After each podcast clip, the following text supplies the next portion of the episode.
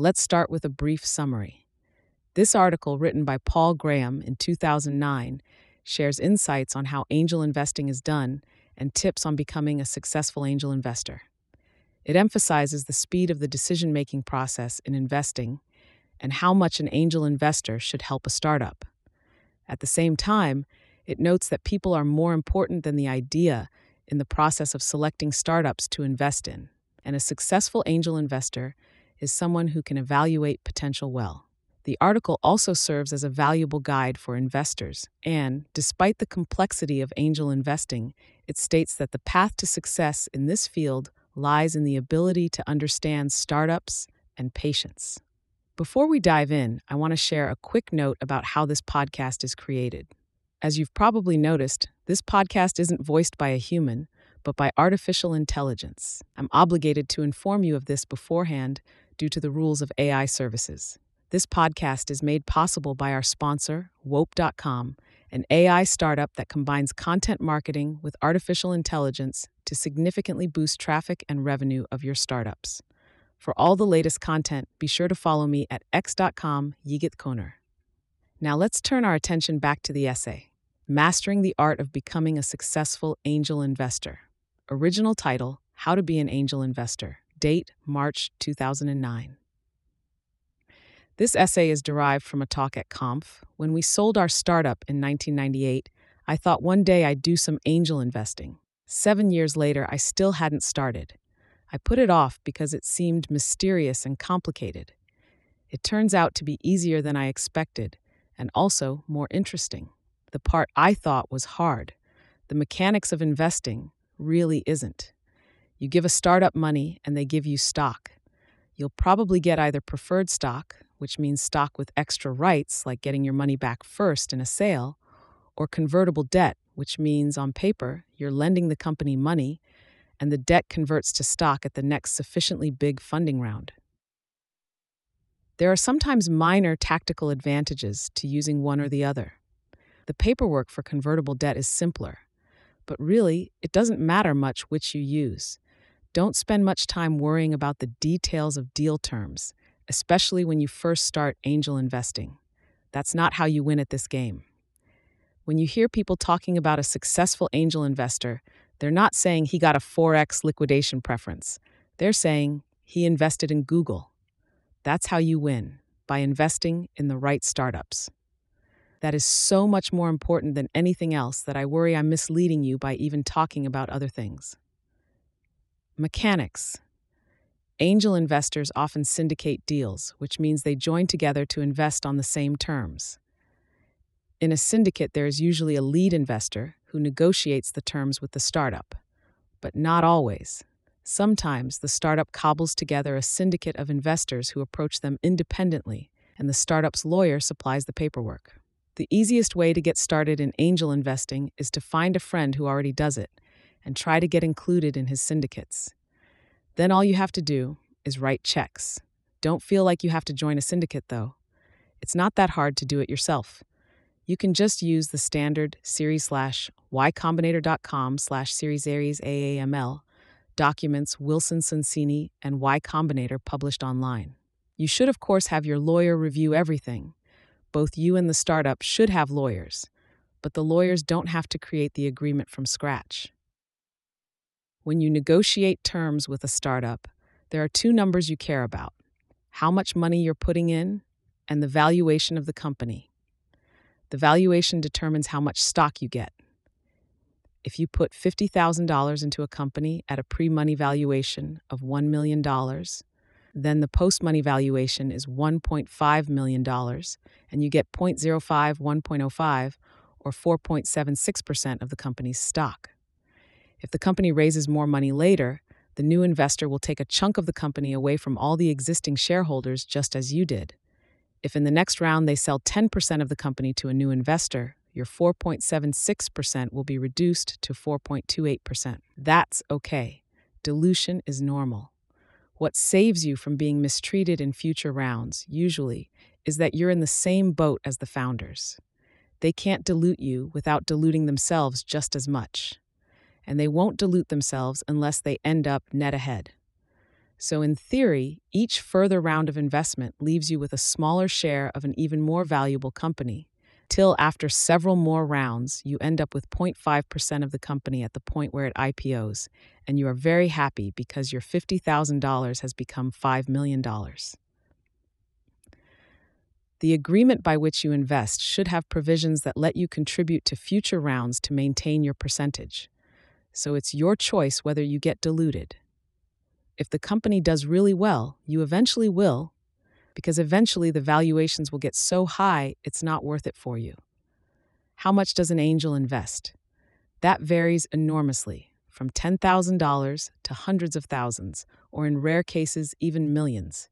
The upper bound is obviously the total amount the founders want to raise. The lower bound is 5 to 10% of the total, or $10,000, whichever is greater. A typical angel round these days might be $150,000 raised from five people. Valuations don't vary as much. For angel rounds, it's rare to see a valuation lower than half a million or higher than four or five million. Four million is starting to be VC territory. How do you decide what valuation to offer? If you're part of a round led by someone else, that problem is solved for you. But what if you're investing by yourself? There's no real answer. There is no rational way to value an early stage startup. The valuation reflects nothing more than the strength of the company's bargaining position. If they really want you, either because they desperately need money or you're someone who can help them a lot, they'll let you invest at a low valuation. If they don't need you, it will be higher. So guess, the startup may not have any more idea what the number should be than you do. Ultimately, it doesn't matter much. When angels make a lot of money from a deal, it's not because they invested at a valuation of $1.5 million instead of 3 millions. It's because the company was really successful. I can't emphasize that too much. Don't get hung up on mechanics or deal terms. What you should spend your time thinking about is whether the company is good. Similarly, founders also should not get hung up on deal terms, but should spend their time thinking about how to make the company good. There's a second, less obvious component of an angel investment how much you're expected to help the startup. Like the amount you invest, this can vary a lot. You don't have to do anything if you don't want to. You could simply be a source of money, or you can become a de facto employee of the company just make sure that you and the startup agree in advance about roughly how much you'll do for them. Really hot companies sometimes have high standards for angels. The ones everyone wants to invest in practically audition investors and only take money from people who are famous and or will work hard for them. But don't feel like you have to put in a lot of time or you won't get to invest in any good startups there is a surprising lack of correlation between how hot a deal a startup is and how well it ends up doing. Lots of hot startups will end up failing, and lots of startups no one likes will end up succeeding. And the latter are so desperate for money that they'll take it from anyone at a low valuation. Picking winners. It would be nice to be able to pick those out, wouldn't it? The part of angel investing that has most effect on your returns, picking the right companies, is also the hardest. So you should practically ignore, or more precisely, archive, in the Gmail sense, everything I've told you so far. You may need to refer to it at some point, but it is not the central issue. The central issue is picking the right startups. What makes something people want is for startups. Pick the right startups is for investors. Combined, they yield pick the startups that will make something people want. How do you do that? It's not as simple as picking startups that are already making something wildly popular. By then, it's too late for angels. VCs will already be onto them. As an angel, you have to pick startups before they've got a hit, either because they've made something great but users don't realize it yet, like Google early on, or because they're still an iteration or two away from the big hit, like PayPal when they were making software for transferring money between PDAs. To be a good angel investor, you have to be a good judge of potential. That's what it comes down to. VCs can be fast followers. Most of them don't try to predict what will win. They just try to notice quickly when something already is winning. But angels have to be able to predict. One interesting consequence of this fact is that there are a lot of people out there who have never even made an angel investment and yet are already better angel investors than they realize. Someone who doesn't know the first thing about the mechanics of venture funding but knows what a successful startup founder looks like is actually far ahead of someone who knows term sheets inside out but thinks hacker, GL, means someone who breaks into computers.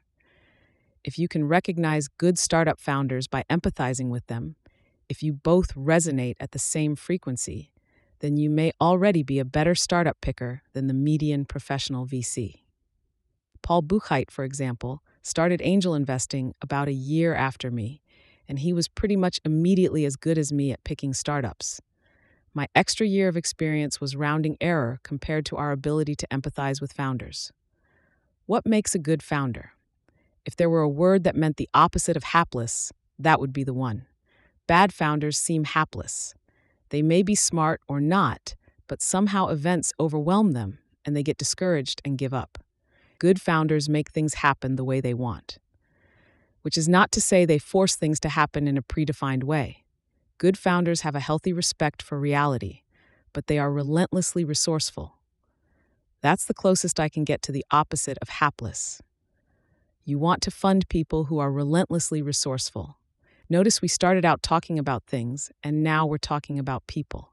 There is an ongoing debate between investors, which is more important the people or the idea, or more precisely, the market.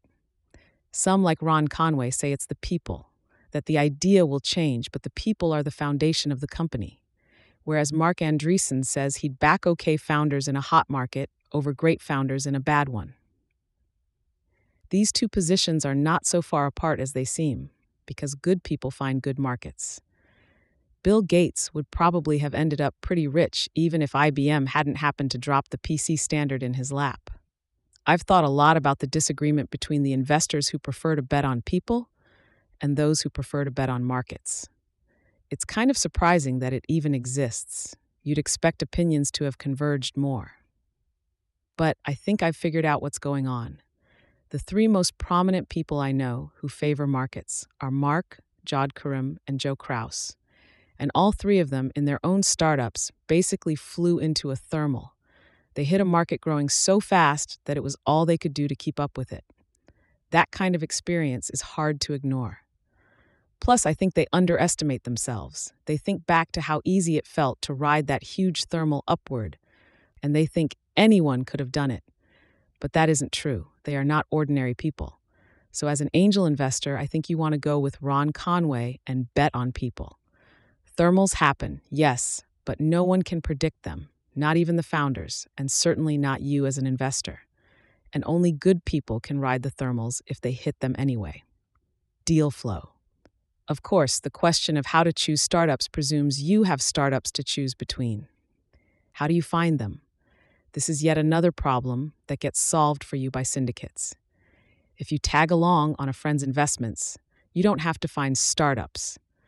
The problem is not finding startups exactly, but finding a stream of reasonably high quality ones.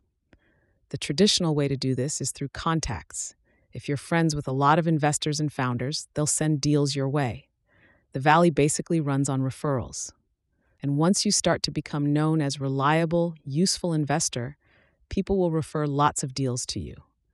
I certainly will.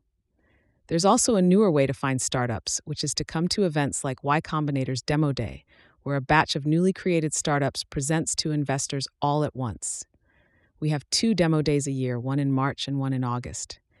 These are basically mass referrals, but events like Demo Day only account for a fraction of matches between startups and investors. The personal referral is still the most common route.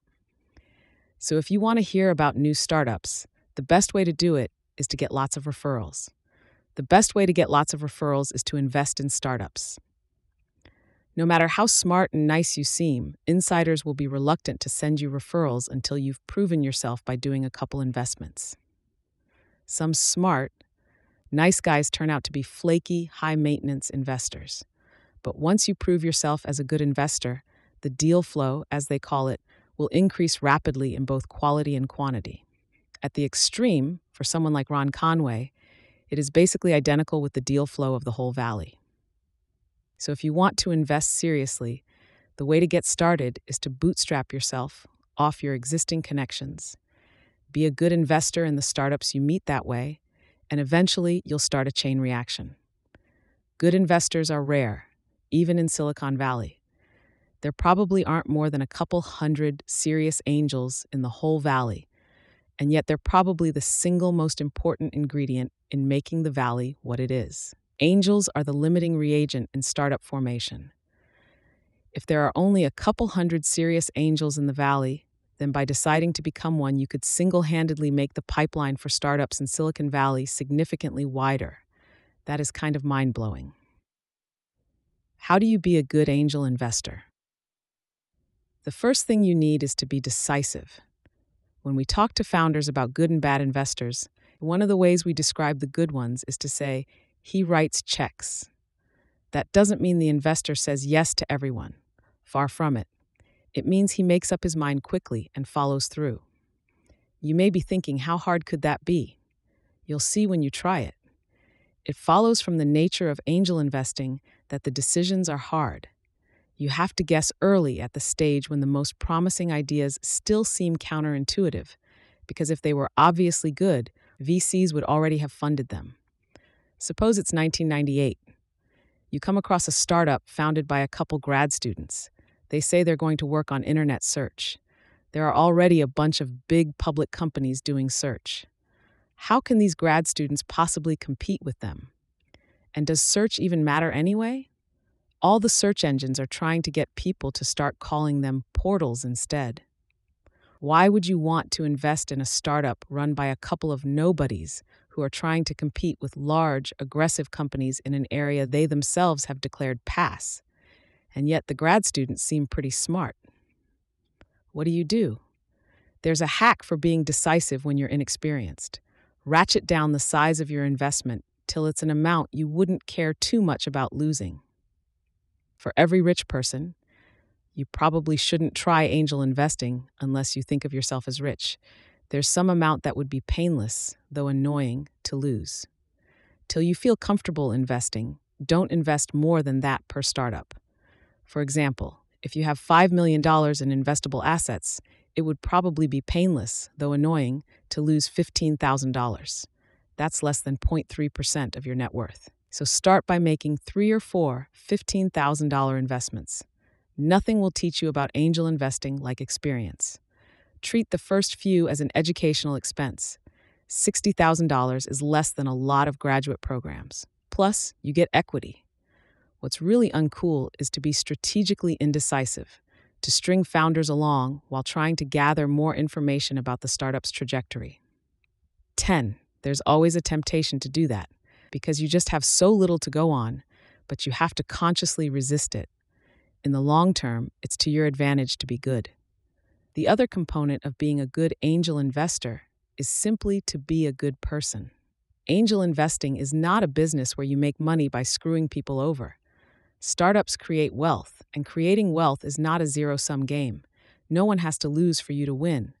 In fact, if you mistreat the founders you invest in, they'll just get demoralized and the company will do worse. Plus, your referrals will dry up. So I recommend being good. The most successful angel investors I know are all basically good people. Once they invest in a company, all they want to do is help it, and they'll help people they haven't invested in too. When they do favors, they don't seem to keep track of them.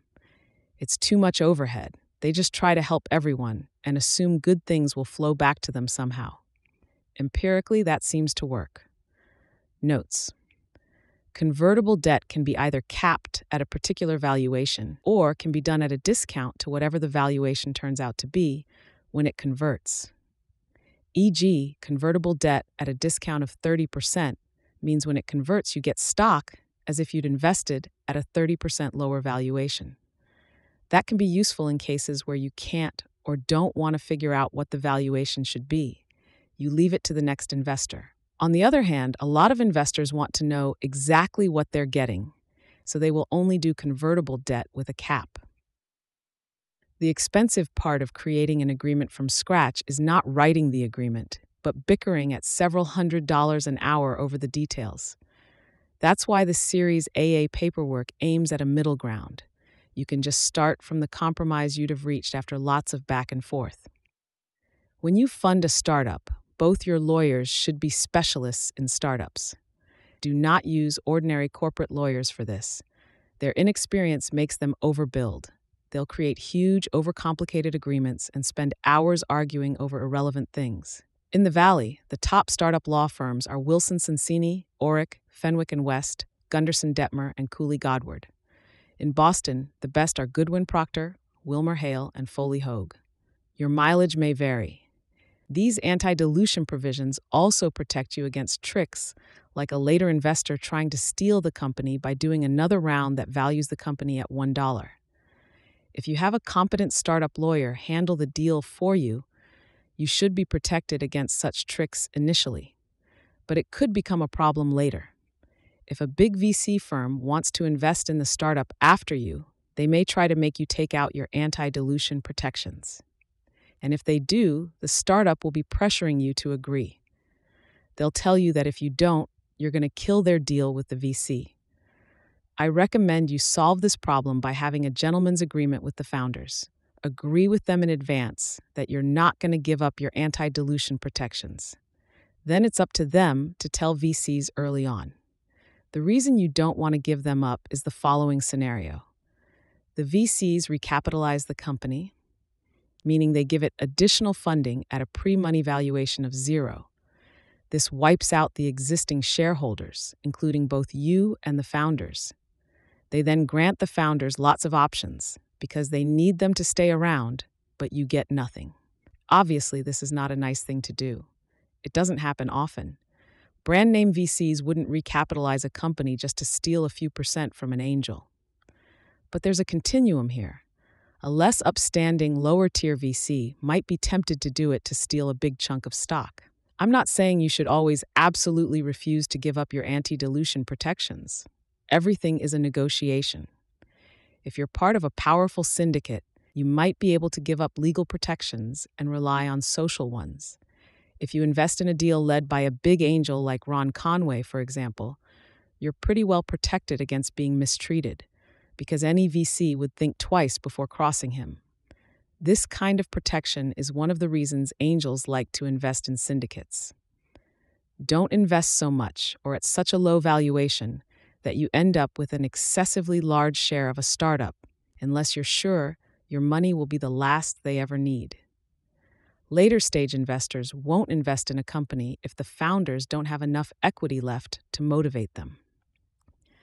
I talked to a VC recently who said he'd met with a company he really liked, but he turned them down because investors already owned more than half of it. Those investors probably thought they'd been pretty clever by getting such a large chunk of this desirable company that but in fact they were shooting themselves in the foot. At any given time, I know of at least three or four YC alumni who I believe will be big successes, but who are running on vapor financially because investors don't yet get what they're doing. And no, unfortunately, I can't tell you who they are. I can't refer a startup to an investor I don't know. There are some VCs who can predict instead of reacting. Not surprisingly, these are the most successful ones. It's somewhat sneaky of me to put it this way because the median VC loses money. That's one of the most surprising things I've learned about VC while working on Y Combinator. Only a fraction of VCs even have positive returns. The rest exist to satisfy demand among fund managers for venture capital as an asset class. Learning this explained a lot about some of the VCs I encountered when we were working on Viaweb. VCs also generally say they prefer great markets to great people. But what they're really saying is they want both. They're so selective that they only even consider great people. So when they say they care above all about big markets, they mean that's how they choose between great people. Founders rightly dislike the sort of investor who says he's interested in investing but doesn't want to lead. There are circumstances where this is an acceptable excuse, but more often than not, what it means is no, but if you turn out to be a hot deal, I want to be able to claim retroactively. I said yes. If you like a startup enough to invest in it, then invest in it. Just use the standard justwhycombinator.com slash series AAAML terms and write them a check. Thanks to Sam Altman, Paul Buchheit, Jessica Livingston, Robert Morris, and Fred Wilson for reading drafts of this.